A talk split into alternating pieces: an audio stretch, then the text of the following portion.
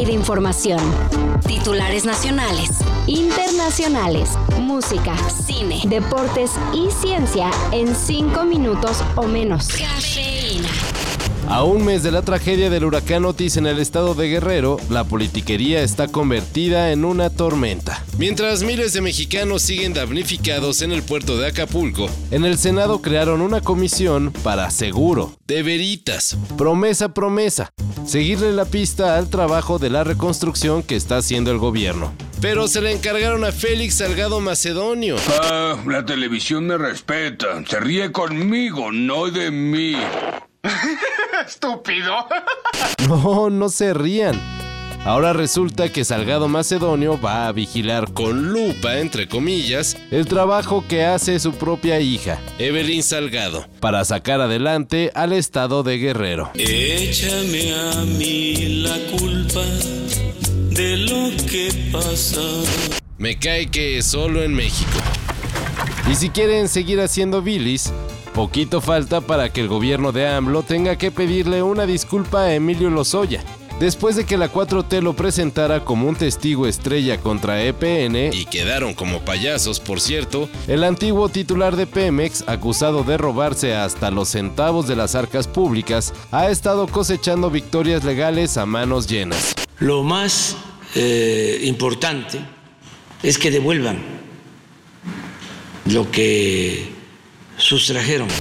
Emilio Lozoya se libró hace unas semanas del caso a agronitrogenados. Y ahora, gracias a la habilidad sin igual de la FGR de Gertz Manero, el gobierno tendrá que regresarle una casa de 38 millones de dólares. Por eso digo que el Poder Judicial no defiende al pueblo.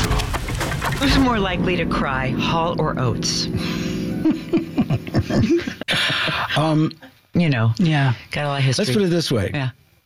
Ask me that question in about another couple weeks. Oh. You know. Okay. Okay. Ay, se rompieron nuestros corazones ochenteros. Para quienes recuerdan al exitoso dúo de Hall Oates, les tenemos dolorosas noticias. Resulta que los prolíficos músicos no eran amigos. Es más, se revientan los... pues ya saben. Esta semana Daryl Hall, el güero por si sirve de referencia, demandó penalmente a John Oates, el moreno, e incluso le puso una orden de restricción para que no puedan acercarse. El pleito legal entre el dúo es enorme. Han discutido qué canciones tienen prohibido cantar como solistas, cómo se dividen las regalías o incluso quién de verdad escribió sus éxitos.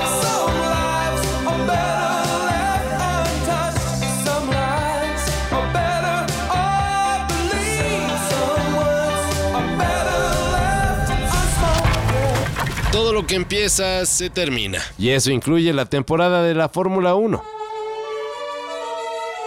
Ya con Max Verstappen con la corona de campeón y el Checo Pérez amarrado en el subcampeonato, el último gran premio de la temporada se correrá este fin de semana desde Abu Dhabi. Se esperan bastante emociones en la pista de Jazz Marina, como la lucha por el cuarto lugar de la temporada o el reacomodo en las escuderías. Después de este fin de semana, el máximo circuito se despide hasta marzo próximo. What is it with you F1 drivers? Always speed is the limit, always looking for danger. Can you all just lay on the beach and do nothing? But that's boring doing nothing. Si este fin de semana tenían planes rodeados de naturaleza o les picó el mosquito del trepacerros, acá no juzgamos. Tenemos que avisarles que el nevado de Toluca no es opción. Aunque a la distancia se ve hermoso y ya empezó a cubrirse de nieve, las autoridades locales avisaron que el parque estará cerrado los próximos días por las peligrosas condiciones climatológicas como tormentas, neblinas o la cristalización de los caminos. Si tienen ganas de respirar aire limpio, asómense para otro lado. O bueno, asómense de lejitos al nevado de Toluca, que de verdad es una estampa imperdible. Todo esto y más de lo que necesitas saber lo encuentras en sopitas.com. El guion estuvo a cargo de Max Carranza y yo soy Carlos el Santo Domínguez. Cafeína. Un shot de noticias para despertar. Lunes a viernes por sopitas.com.